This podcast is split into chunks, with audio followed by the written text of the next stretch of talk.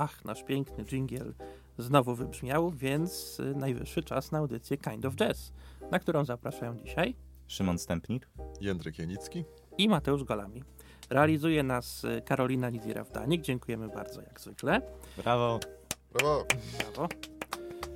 Y, I dzisiaj wzięliśmy na warsztat płytę Batik Ralfa Taunera, nagraną w 1978 roku dla wydawnictwa ECM. No coś takiego. Wiadomo, Tak. tak, tak. Jak ja to jest, y, jak, jak ja to oczywiście wydawnictwo ECM. Y, Oprócz Ralfa Taunera, który gra tutaj na gitarze klasycznej, y, ale też na gitarze 12-strunowej i na pianinie, więc duże instrumentarium. Mamy też Ediego Gomeza, który jest portorykańskim kontrabasistą, bardzo ciekawym, i Jacka de Joneta, no to jest wielka legenda oczywiście perkusji jazzowej. Y, No i mamy tutaj do czynienia z taką płytą znowu na pograniczu, bo to jest trochę muzyki klasycznej, trochę folkowej, trochę jazzowej, trochę tak zwanego chamber jazzu, trochę new age'u muzycznego też, takiego, takiej uduchowionej muzyki. Y, Więc y, no znowu tutaj chyba dosyć dużo gatunków się miesza, ale całość jest chyba zaskakująco strawna w odbiorze i taka dosyć nawet lekka. Ale żeby tutaj nie, jakby nic nie sugerować, posłuchajmy pierwszego utworu pod tytułem Waterville.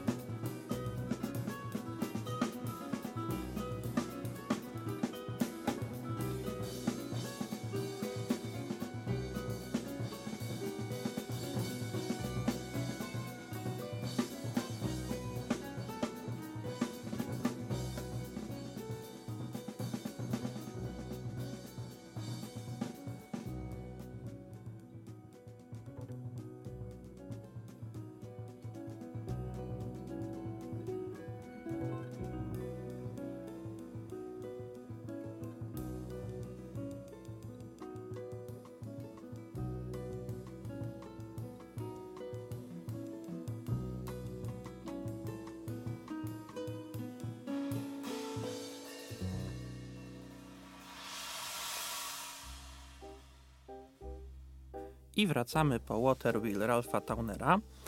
Y, no i oczywiście moje nieśmiertelne pytanie do Was, jak Wam się płyta podoba? Y, płyta nam, a w zasadzie mi, bo nie wiem jak Szymonowi, natomiast mi się podoba bardzo.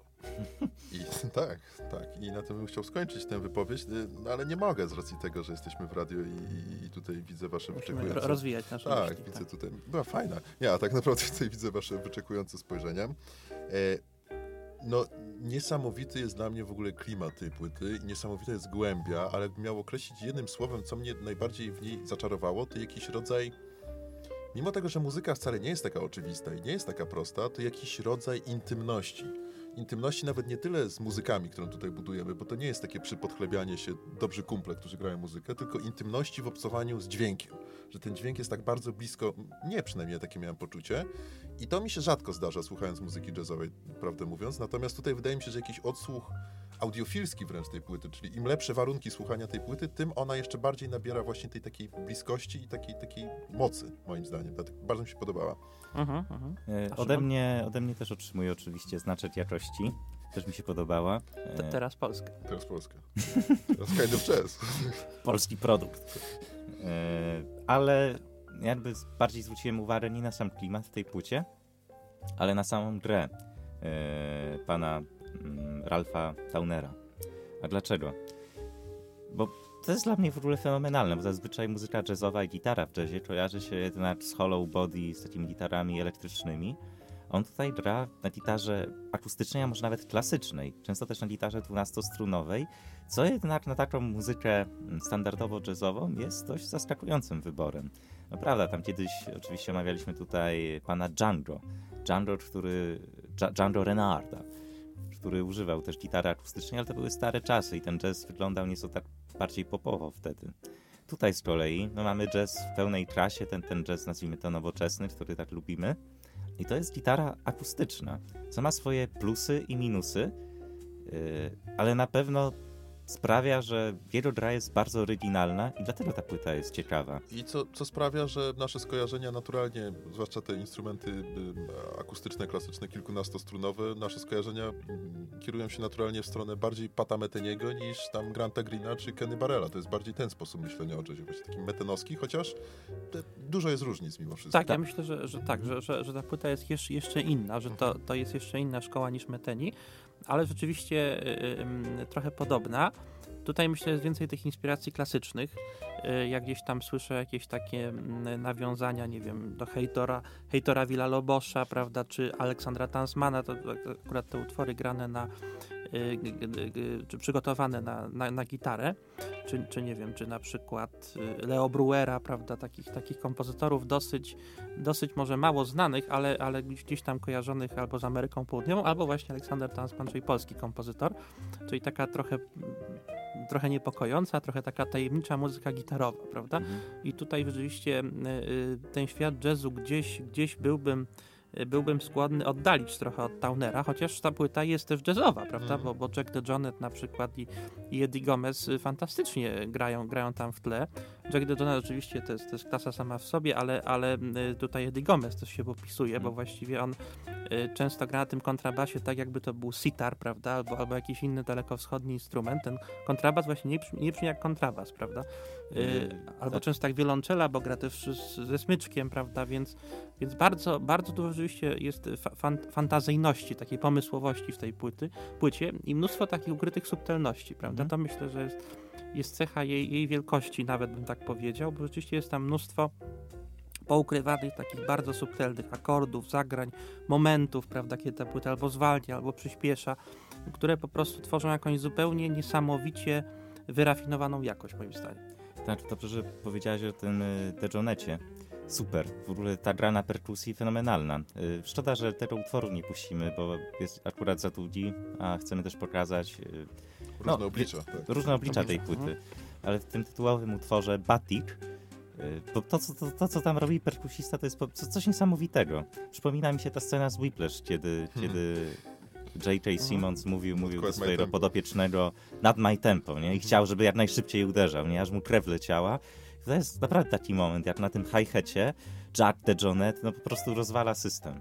No zwróciłem uwagę na tę samą rzecz, co Szymon, bo y, moim zdaniem tę płytę robi nie tyle Towner, nie tyle Gomez, który jest świetny, i tego glissanda, takie przypominające czasami nawet gitarę basową, fretlessową, ja takie miałem, bezprogową, takie miałem wrażenie, ale dla mnie The Jonet jest prawdziwą gwiazdą tej płyty. E, na marginesie nie wiem, czy słyszeliście The Joneta jako pianistę. Nagrał bardzo ciekawą płytę mm, w latach 70. jeszcze tam Jack the Jonet piano album. Na basie grał zresztą Eddie Gomez wówczas na tej płycie, więc panowie Tak, znajdziecie. chociaż ja, akurat Sami nie, nie, jestem, fanem, tak. fanem tych jego ale pianistycznych Są dokonań. zaskakujące, jak kojarzysz Ale są zaskakujące, że to tak, jest tak, tak, że też potrafi. porządny pianista. Lubimy, nie lubimy. Natomiast te, tutaj, wiecie, bo płyta jest ogólnie refleksyjna i, i nastrój płyty jest spokojny, natomiast wybuchy energetyczne, które zapewnia właśnie The Jonet na tej płycie, no są nieprawdopodobne. Dla mnie to właśnie perkusja.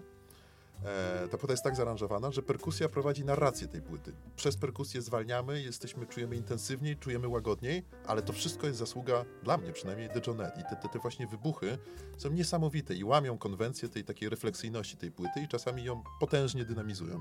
No tak, właśnie wybuchy wybuchami, no ale jednak ta subtelność płyty jest jej największą jakością. No i te wybuchy traktuję bardziej jako przerywnik od tego, co No. mi się w niej najbardziej podoba. No ale dopełnienie też, nie? Tutaj jakby to współgra z tym, z tym, tym tą taką No tak, przez, przez płyty. bo gdybym, gdybym cały czas miał słuchać jakby tych najlepszych fragmentów, nie? Tych y, bardzo uduchowionych, y, spokojnych, to pewnie by mi się znudziła. No właśnie. Natomiast, natomiast te wybuchy, no może masz rację, dopełnienie to jest lepsze słowo niż przerywnik. No, sprawiają, że no, wyrywa cię czasem z tego letargu, nie? Wyrywa cię z letargu i trzyma w napięciu ta płyta. Tak, właśnie, właśnie to, to bym się z tym zgodził, że ona, ona y, jest pełna napięcia pomimo tego pozornego spokoju i takiej, takiej nawet, nawet y, jakby niskiej amplitudy dźwięku, prawda? Mhm. Bo, bo ta płyta jest dosyć cicha, taka w sumie, wydaje się taka bardzo delikatna, właśnie leciutka, prawda? Takie jak, jak muśnięcie, smagnięcie czegoś. Właściwie, właściwie może to jest trochę nawiązanie do tego batiku, prawda? Czyli jakiś tam, jakiś tam takich... y, Techniki malarskiej. Techniki malarskiej z, tak, z Indonezji właśnie potworzenia takich subtelnych wzorów na, na tkaninie, czy no głównie na tkaninie.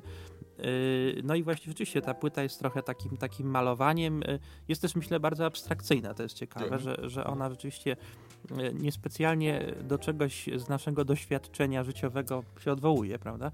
Ale, ale jest, jest przez, przez tą swoją abstrakcyjność tak, taką ma w sobie coś z takiej podróży wewnętrznej, prawda? Co jest, co jest też, myślę, bardzo szlachetne w tej muzyce. Trochę przez to możemy ją skojarzyć z, z omawianym też jakiś czas temu Eberhardem Weberem, ale myślę, że, że Eberhard Weber był trochę bardziej toporny mimo wszystko, chociaż użycie słowa toporny bez Eberharda Webera to brzmi prawie jak zbrodnia? Świętokradztwo, tak. Tak, ale, ale, ale no, y, nie, nie znajduję lepszego słowa. Myślę, że, że Towner na tej płycie przynajmniej jest jeszcze bardziej taki właśnie tricky, prawda, że tam no, tak niesamowicie się dużo dzieje, jest taka jakaś dynamika tej relacji pomiędzy muzykami, tego spotkania tych trzech muzyków, y, że to się rzeczywiście wymyka takim no, y, określeniom, które byśmy, byśmy y, próbowali tej płycie przypisać. Yy, tak, a chciałem ci wejść słowo, zapomniałem, co chciałem powiedzieć. A, batik. Yy, widzieliście, jak wygląda w ogóle technika malowania batikiem? Ja nie widziałem. Ja troszeczkę się przyglądałem, ale No, to jest- to jest niewiele tak, też z tego Że, że, ponoć, zrozumiałem. że ponoć tam na danym płótnie czy tam obrazie yy, kładzie się taki wosk, yy, a potem wylewa się farbę. I generalnie farba pokrywa te miejsca, które nie są jakby zarysowane woskiem. Mhm. No i dlatego, dlatego one wyglądają tak nieco abstrakcyjnie, Czyli może czekaj, to- to chcesz- Chcesz impresjonistycznie. powiedzieć, że istotne są te fragmenty, do których nie dociera farba, bo one tworzą wzorek. Tak, albo odwrotnie. Albo odwrotnie, Mhm, no tak, mhm. zależy jak spojrzeć na to. Mhm. I to jest być może właśnie to, to, to, jest, to jest ciekawe jakby na tej płycie, z tymi wybuchami, z tymi ciszami. Tak. Mhm. I być może właśnie Batik jest bardzo trafnym określeniem na to, co tutaj chciał osiągnąć Na pewno, być może Ralph Downer. tak, być może, być może y, jest nawet odwrotnie, że po prostu Batik był jakimś y, leitmotivem, prawda, tej Mhm. płyty, że oni chcieli grać tak, jak, jak, jak tutaj mówisz, jak ten Batik jest, jest tworzony, ale no, sam fakt, żeby, żeby stworzyć co, coś takiego, co od, odzwierciedla taką trudną, prawda, bardzo Mhm. jednak misterną technikę, technikę tworzenia wzorów na, na tkaninie, no to rzeczywiście e, samo w sobie też wymaga wielkiego artyzmu. Prawda? Tak, tak, a w ogóle ten Eberhard Weber, o którym wspomniałeś tutaj, opowiadając o muzyce Rafa Taunera, zacznijmy od tego, że był Niemcem, a tak poważnie mówiąc i, i pomijając... Był Austriakiem. Tak. Jeszcze gorzej. Pomijając kupie żarty jakieś, to wiesz co, no bo przecież związki Webera z Taunerem są dość bliskie. Nagrali płytę chociażby Solstice, o ile tak, tak. Pamiętam tytuł. I tam w ogóle był trochę szerszy skład, bo jeszcze się pojawił saksofon e, Jana, Jana Garbarka. I moim zdaniem ta wizja e, Taunera w tym nieco tylko szerszym składzie, no bo to bagatela, raptem jeden instrument więcej, czyli bez przesady, to te trochę aranże bogatsze trochę gubiły właśnie tę esencję muzyki Taunera. I moim zdaniem on w tym trio jakby osiągnął swoje szczyty, a ten kwartet jeszcze z e, Christensenem chyba wówczas na perkusjonem stawał się taki trochę zwyczajny, taki typowo ICM-owski i, i mhm. tracił tej, tej, tej magii, której, którą na Batiku znajdujemy. No, przez te trzy lata może między Solstice a Batikiem dojrzał, też to jest inna sprawa, ale wydaje mi się, że ten format trio mu idealnie pasuje. Tak, ja myślę w ogóle, że ta płyta Batik to jest y, w ogóle jego szczytowe osiągnięcie, jeżeli chodzi o, y, bym powiedział w ogóle całą dotychczasową karierę, że on po prostu tutaj jakby najbardziej wyładował tą swoją pomysłowość i też, też Mm, taką pomysłowość w zakresie improwizacji, w zakresie kierowania zespołem i tak dalej, bo rzeczywiście y, te wcześniejsze i późniejsze płyty, one już są trochę, trochę gorsze. Jeszcze bardzo lubię y, jego dwie płyty z Johnem Abercrombie nagrane, czyli Sargasso Sea i Five Years Later. Myślę, że one też są bardzo subtelne. Sargasso takie... Sea to w ogóle chyba podobny okres, co ten, co ten Batik mniej więcej Tak, 76. Tak, tak, tak, tak. Mhm. I myślę, że to są, już dokończę, myślę, że to są też dwie fajne bardzo płyty. Y, ale później rzeczywiście on trochę też bardziej poszedł w stronę takiej klasycyzującej muzyki, też grał solo i może te, te solowe y, dokonania już są trochę słabsze, ale rzeczywiście ta płyta jest, jest świetna moim zdaniem. To co, to może coś sobie posłuchamy? Świetny pomysł. Świetny pomysł, y, więc posłuchajmy utworu Trellis, czyli trzeciego utworu z tego albumu.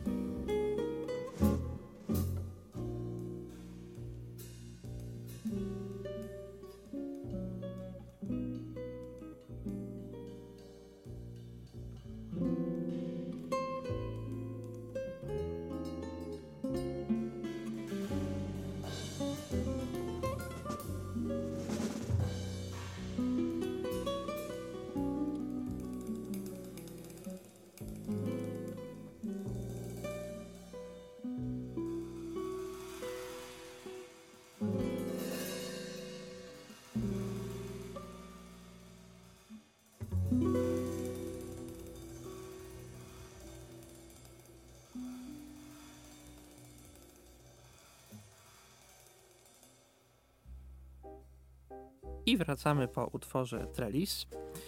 Y, jak mówimy o, o Ralfie Townerze, to trzeba oczywiście y, jakieś mu etykietki przylepić, chociaż... Koniecznie, tak. Jesteśmy dziennikarzami. Jesteśmy końcu dziennikarzami, ale-. Tak, ale jest to, jest to pewnie trudne.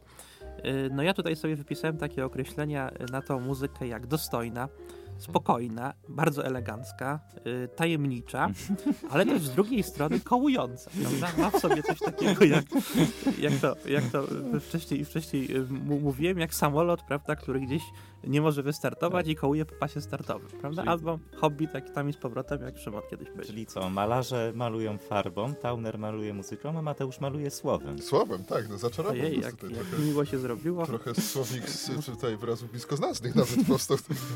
Tak, A czy, to, czy pokusiłbyś się, Mateusz, tak jak jest ten już taki mocno przetyrane określenie linczowski klimat, pokusiłbyś się o stworzenie jako chyba tutaj językoznawca najlepszy z nas trzech, Taunerowski? taunerowski klimat, czy Y, bardziej tak. batikowski klimat. Tak, tak, ja bym się pokusił o takie określenie jak taunerowski klimat, bo rzeczywiście y, ta płyta tworzy jakiś mm, nowy, nową przestrzeń czy nowy klimat muzyczny i to faktycznie, może, może, może nie tak intensywny jak Linczowski, ale, ale, Szczęście.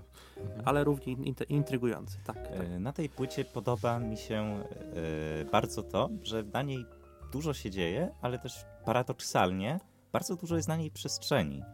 Bardzo dużo jest takich momentów wytchnienia, gdzie jako słuchacz, no też tutaj e, słyszeliśmy w tym pierwszym utworze, były takie momenty, gdzie myśleliśmy, o jest cisza, Mhm. czy coś tutaj się stanie, no i się stawało. Y, Są, są po prostu takie momenty, gdzie słuchacz, nie wiem, ma, ma jakieś miejsce na refleksję, nie? Tak. Za zastanowienie się, co może pójść dalej. To mi się podoba. Wydaje mi się, że to trochę z dwóch rzeczy wynika, czyli w ogóle rozwój tych kompozycji jest dość powolny. Tutaj możemy się przyzwyczaić do tego, co się dzieje i jakby już troszeczkę nawet zaczynamy wyczekiwać jakiejś zmiany i ona oczywiście nadchodzi, bo ta płyta nie jest jednostajna, natomiast mamy tutaj przestrzeń, żeby poczuć się komfortowo, żeby się w niej zadomowić i trochę nawet pozwolić naszej fantazji popracować.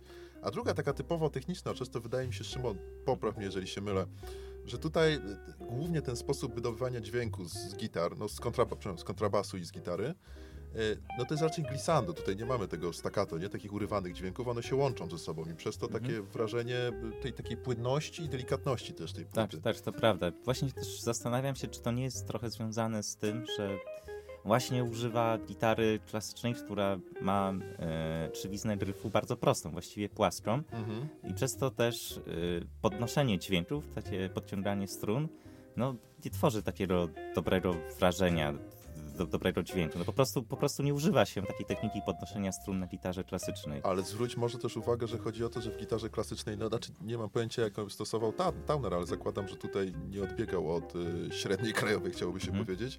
No, struny nylonowe zazwyczaj Tak. są. No A i jednak- dlatego też one nie brzmią tak fajnie przy podciąganiu. To jest po pierwsze, a po drugie wydobywanie kolejnych dźwięków na strunie nylonowej nie wiąże się z takim charakterystycznym chropowaceniem, jak to Mhm. jest w gitarze elektrycznej i innym rodzaju strun. Tak, Te nylony są łagodniejsze, jakby w brzmieniu samym. Poza tym Tak. ja myślę, że w ogóle ym, jak się gra na gitarze 12-strunowej, a on często ją stosuje i jak, jakby to brzmienie gitary 12-strunowej bardzo się zrosło z Townerem, to, to te dźwięki one nie są takie precyzyjnie trafione, prawda? Tak, One się siłą gdzieś rzeczy, tak jasne. e, rozmywają w takiej, w takiej jakiejś przestrzeni akordowej. No właśnie, bo to też jest intrygujące, ponieważ y, gitara 12-strunowa, no z czym się głównie kojarzy? No z Marylą Z Rodowicz. Marylą Rodowicz oczywiście i No. ogniskowym graniem. I ogniskowym graniem, nie? Raczej takim akordowym, rytmicznym, a tutaj Towner gra na tej gitarze 12-strunowej w sposób solowy. Mhm. Też jest ciekawe i ciekawa, niespotykana technika dla mnie wcześniej. Tak, i on takie, takie y, pojedyncze akordy, ale te akordy są takie pełne, pełne takiej właśnie dostojności, dumy, prawda? On jest taki, taki rzeczywiście bardzo szlachetny w tym i, i tutaj bym właśnie gdzie, gdzieś go bardziej łączył ze światem muzyki klasycznej, bo to są takie akordy właśnie, no nie wiem, rod, rodem właśnie z Tansmana, y, czy, czy, czy, czy z, z Heitora Villa-Lobosza, a mniej się kojarzące z jazzem, prawda? Ale, ale z drugiej strony no jest to muzyk na pewno też w świecie jazzu osadzony. Zresztą ciekawa jest też jego biografia, bo on yy, urodził się w Ameryce, zaczynał w zespole Oregon, który yy, też jest takim prekursorem yy, muzyki Weird, Weird Music yy, i właśnie yy, z tej Ameryki dosyć szybko wyjechał yy, i zaczął nagrywać w Europie, prawda? I w tej chwili mieszka w Rzymie bodajże. Yy, Więc jest yy, takim muzykiem, którego widocznie ta taka amerykańska wrażliwość jazzowa i nie tylko jazzowa jakoś trochę od, odciągała zawsze i bliżej mu było do Europy. Ja zresztą y, pamiętam, y, nawet nawet nie- niedawno właśnie byłem zdziwiony, że on jest Amerykaninem, bo zawsze myślałem, że jest Brytyjczykiem. On brzmi po europejsku, tak. Brzmi po europejsku, to prawda, tak, tak. A on jest urodzonym w Oregonie właśnie Amerykaninem. To pewna niespodzianka jest dla mnie, natomiast ja się zastanawiałem nad tym, co tutaj powiedzieliście panowie i się zgodziliście ze sobą i, i to była racja jak najbardziej, że ta muzyka ma charakter taki typowo abstrakcyjny. Czyli jakby sugerując, że czasami jest muzyka, która nie ma charakteru abstrakcyjnego, czyli ma jakiś charakter, wiem, konkretny powiedzmy. I to takie wywołało trochę zgrzyt u mnie na początku, ale w sumie to się z wami zgadza. Mhm. Bo mam wrażenie, że ta płyta prowadzi narrację nie do przodu, tylko wszerz. Nie wiem, zaraz się Mhm. wytłumaczę z tego. Czyli chodzi o to, że... to- Pogłębia po prostu. tak, że nie chodzi o to, że mamy kolejne pojawiające się dźwięki, kolejne struktury. Czasami jazz też jest tak prowadzony i wtedy ta muzyka wydaje się, nam się konkretniejsza. Natomiast zwróćcie uwagę, że tutaj nawet jest ten sam dźwięk, ta sama zagrywka, no czy tam lekko zmodyfikowana subtelnie. Natomiast ona w coraz to innym jakimś kontekście się pojawia. Trochę inaczej zagra Gomez, trochę inaczej zagra De Jonet, trochę inna, inny właśnie jest barwa, jakieś osadzenie tego dźwięku. No i dlatego jakby, e, brzydko bardzo mówiąc, nie posuwamy się naprzód koniecznie, tylko posuwamy się właśnie wszerz, nie? Z tym tutaj podążaniem za tropem myślowym tak, Taunera. to To jest Właśnie- ciekawe. właśnie to jest- Myślałem tak o tej płycie. Ja się z tym zgadzam, to właśnie to określenie, które sobie tam wynotowałem, że ta płyta tak kołuje, prawda? No, no, no, No właśnie o to no. chodzi, prawda? Że ona, że ona jakby nie. Często tych motywów nie, nie rozwija, nie posuwa właśnie do przodu w takim linearno-muzycznym, powiedzmy, y, sensie, tylko po prostu gdzieś właśnie wchodzi w głąb, potem wraca, potem się cofa, idzie do przodu. Mhm. Właściwie jest taka, jeżeli chodzi o taką kierunkowość, byśmy powiedzieli, to, to jest bardzo niejednolita, prawda? Jest bardzo dużo w niej jakichś, jakichś takich zmian, jakby kierunku, o tak bym to nazwał. Y, Mateusza, dobrze znasz muzykę Ralfa Taunera? Y, No, trochę, znaczy nie najgorzej, bo, bo też dużo go słuchałem w swoim Bo to, czasie. bo to mam do ciebie pytanie. Pytanie Wys- wprowadzające, bo jakbyś powiedział 6 lat, Nie, nie, no znaczy, Nie- nie gdybyś mógł powiedział, że nie znasz, że to bym cię nie pytał nawet.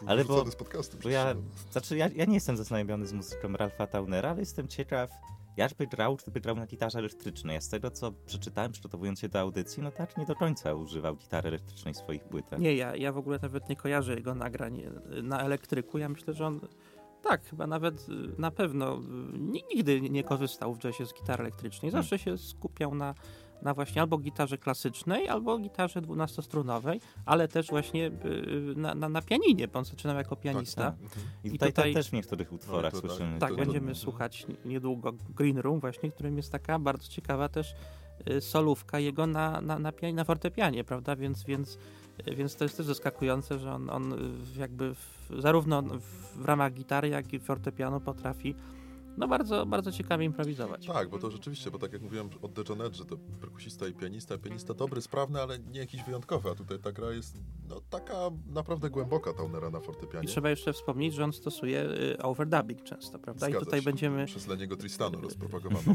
metodę, jak się wydaje. Tak, tak. I to jest w ogóle mistrz over, overdubbingu, bo chyba jego pierwsza płyta, czyli Diary, to była płyta, w której na każdym utworze właśnie był jednocześnie, była jednocześnie gitara i potem dograne pianino, więc, więc to... Dwie płyty w zasadzie Dwie się płyty, tak stworzyły. Natomiast trochę mi szkoda, że on nigdy potem gitarę elektryczną nie sięgnął, no bo jest mistrzowskie wykorzystanie tego klasyka akustyka, ale zwróćcie uwagę, że jeżeli chodzi o to, no będę się tego trzymał, sam to wymyśliłem, to będę się trzymał. Znaczy już ktoś to wymyślił na pewno, ale o tym powiedziałem. O tej narracji wszerz, a nie do przodu, to gitara elektryczna daje dużo takich możliwości. Tak. O, operowania, te- nie zmieniania oczywiście. dźwięku, barwy, efektów, nakładania, to by mogło pomóc tej Mhm. muzyce. No, to jest naprawdę ciekawy gitarzysta, patrząc na to, w jaki sposób tutaj frazuje i podchodzi do tematu. No i tak jak tutaj zasugerowałeś, Andrzeju. Ciekawe, co by było, gdyby właśnie spróbował coś zrobić z elektrykiem, nie? No właśnie, bo siłą rzeczy brzmienie klasyka, czy tam 12-strunowej gitary jest dość ograniczone, samo tak, no, brzmienie. tu, trudno osiągnąć jakieś swoje ciekawe brzmienie. Tak, Ale się. ja przyznam szczerze, że ja go nie widzę na elektryku. Ja myślę, że ta jego gra straciłaby tą magię tak, i taką swois, swoistość właśnie, która, Mhm. która cechuje Taunera. Yy, Myślę, że po prostu wtedy by jakoś wpadł w, w, pewną, w pewną pułapkę bycia jednym z, prawda, wielu gitarzystów elektrycznych, Być może. a jako gitarzysta y, klasyczny jest jedyny w swoim rodzaju. Być może dla niego ciekawym rozwiązaniem byłoby by współpraca z jakimś gitarzystą elektrycznym, podobnie myślącym o gitarze. Ale to, to już, już, już y, mieliśmy do czynienia, bo na przykład ta płyta Sargasso Sea to jest y, Johnem Abercrombie, tak, prawda, tak. na, na elektryku, a na, na akustyku. Mhm. Y, No właśnie, ale y, y, tak sobie mówimy o, o panu Taunerze, ale też trzeba wspomnieć, że nagrał właśnie, to, to też Jędrek wspominał o tym, że nagrywał z Janem Garbarkiem. I ja też bardzo lubię jego płyty z Janem Garbarkiem, między innymi płytę Dis. Nie będziemy co prawda dzisiaj o niej rozmawiać, o niej słuchać, ale to jest też mój jed, jedna z moich ulubionych płyt w ogóle chyba w historii jazzu. I tam właśnie słychać takie bardzo uduchowione frazy pana Taudera. No też zresztą mamy do czynienia z Janem Garbarkiem, który też jest takim mistrzem duchowym w jazzie, więc, więc ta muzyka wtedy ma jeszcze inne oblicze, ale Przepraszam, równie Mateusz, ciekawe. że ci wejdę w słowo, ale słyszałem określenie, że to jest najbardziej uduchowiony Skandynaw w historii, Jan Garbarek. No to jest fajne. To określenie. powiedział? Tak, tak, tak. To ci na privie napiszę. Dobrze. Ale ktokolwiek to, to powiedział, to bardzo To trafnie. jest myślę. dość głębokie. No. Tak. Yy, no właśnie, czy mamy jeszcze coś do dodania na temat tej pięknej płyty? Yy, nie, ale chciałbym coś powiedzieć o tym tworze, który zaraz puścimy. Co mi się w nim podoba najbardziej. Doskonale się Proszę bardzo.